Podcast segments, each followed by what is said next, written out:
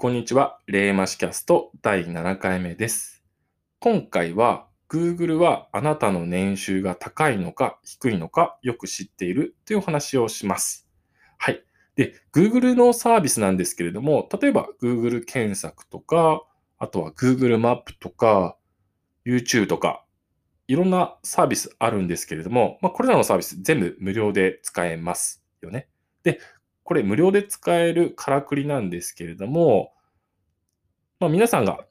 普段ね、ググってる、何か検索しているキーワードとかって、無料で使えてる代わりに、Google はそれを全部取得していて、その取得した内容をもとに、えーまあ、広告にあのこういう情報を使ってます。まあ、Google マップとかも全部そうですね。あとは YouTube とか、皆さんの再生履歴とかを見て、皆さんがこういう人なんだ、なんだろうみたいなところを Google で予測をして、それをもとに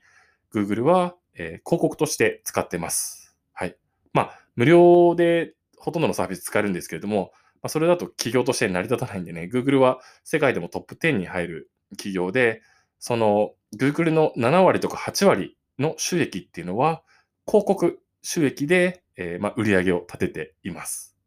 はい。で、さっき言った通り、Google っていうのは、皆さんの今までの検索履歴とか、あとはどんなものを買ったとか、どんなウェブサイトを見てるとかっていうのを全部取得をしていて、皆さんがこういう人間、こういうことに興味関心があるっていう情報っていうのを全部まとめてるんですね。で、その情報っていうのを、えーまあ、一覧、皆さんの興味関心っていうのを、まあ、Google の、えー公式のウェブサイト上に公開していますので、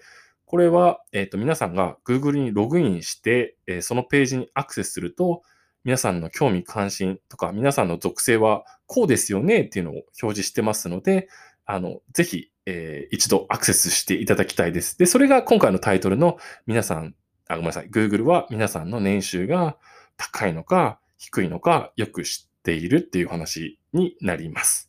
で、じゃ今回僕の、えー Google アカウントでログインしてみるとですね、例えば、まず最初に出てくるのが、えー年齢ですね。年齢は、あなたは35歳から44歳の間ですね。はい。で、僕は、えー37歳なので、これは合ってます。で、あとは、あなたは男性ですとか、あとは、あなたは SEO とか SEM に興味がありますよねって。これは SEO っていうのは、えーなんて説明したらいいかな。えーまあ、サイトの最適化かな？ウェブサイトの最適化。で、SEM っていうのは、まあ、広告関連ですね。に興味があります。っていうのは、僕も仕事でそういうことを調べてるから、これが出てきますよね。で、あとは、えーっと、例えば、洋服、メルカリ。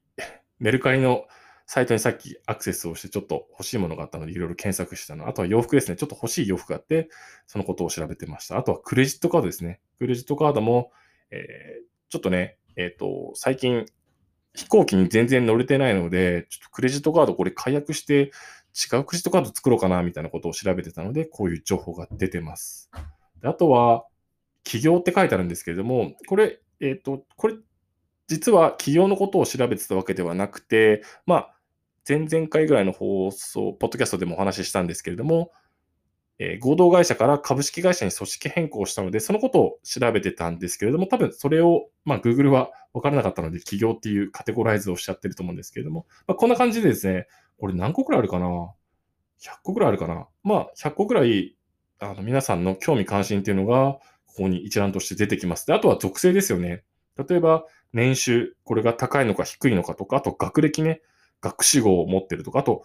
えー子供の有無とか、結婚をしてるしてないとか、えーあとは、犬とか出てるんですけど、犬のこと調べたかな。まあ、あの、100%これが正確っていうわけではないんですけれども、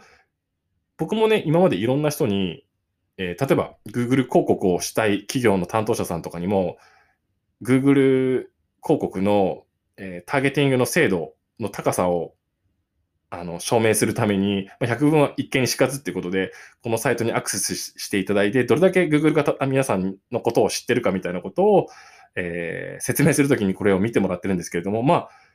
僕の体感で言うと、7、8割ぐらい、あの、正確な情報っていうのが、えー、ここには表示されています。なので皆さんもぜひあのログインしてアクセスしてみてください。多分びっくりする内容になるんじゃないかなというふうに思います。うん。なんで、今回タイトルとしてはですね、Google はあなたの年収が高いのか低いのかよく知っているっていう話をしたんですけれども、もうこれ、年収だけじゃないですよね。年収だけじゃなくて、あなたの家族構成とか、興味関心っていうのが、もう本当に Google はよくわかっている。まあ、そうですよね。普段の検索履歴とか、あとは Gmail、あの、メールの内容とかも Google は、えー、見てると思いますので、あとは Google マップでね、普段皆さんがどこに行ってるっていう情報も知ってるので、そりゃよく知ってるよなというふうに 思います。で、あとはちょっと今 Google マップのお話をしたので、ちょっとまあ、あの、話がずれてはしま、しまうんですけれども、例えばね、皆さんどっかに行くときに Google 検索で、えー、例えばじゃあイオンに行きたい人はイオンって調べたときに、そのイオンの、えー、リアルタイムの混雑状況みたいなのが見れる、えー、のってわかりますかね？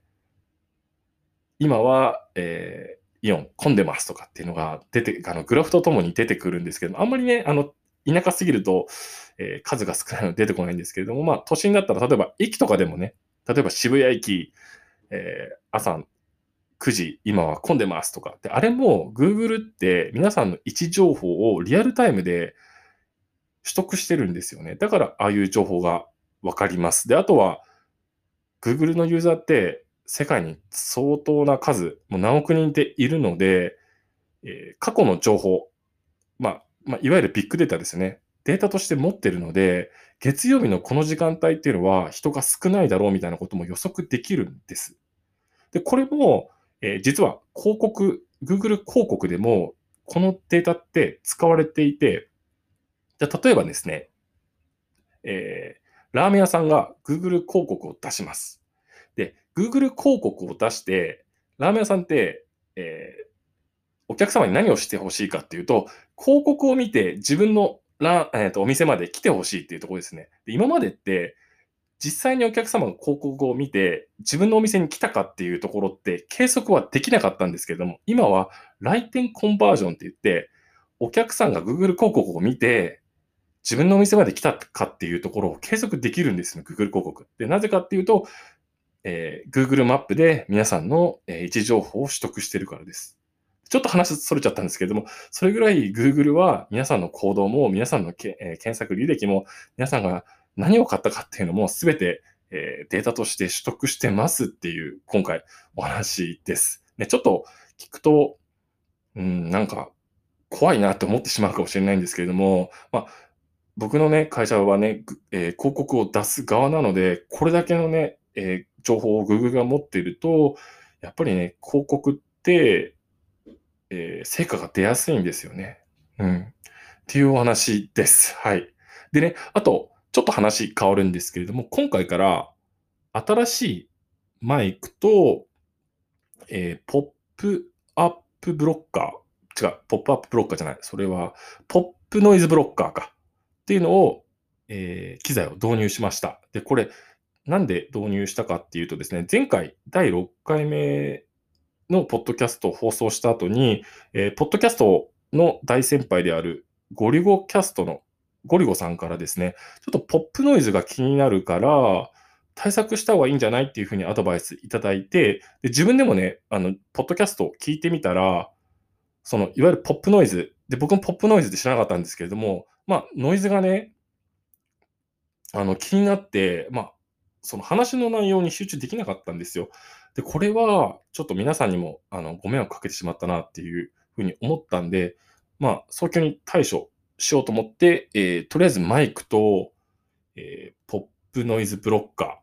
ていう機材を導入しました。なので、今回の放送、ポップノイズが、えー、なくなってればいいんですけれども、どうだったでしょうかね。うん。あの、またコメントえー、いただけたら嬉しいです。ハッシュタグ、レーマシキャスト、全部カタカナで、ハッシュタグ、レーマシキャストに、えー、コメントしていただけたら嬉しいです。あ、あとね、これ、このポッドキャスト、あの iPhone で聞いている方いらっしゃったらお願いをしたいんですけれども、この Apple Podcast かな ?Apple Podcast で聞いてる方がいらっしゃったら、えレビューができるんですね。で、もし、えこのポッドキャスト面白いと思った方、面白いと思ってくれた方がいらっしゃったら、この Apple Podcast にレビューをしてくださるととても嬉しいです。はい。あ10分ぐらいお話をしたので、今回はこれで終わりにしたいと思います。今回も最後まで聞いていただいてありがとうございました。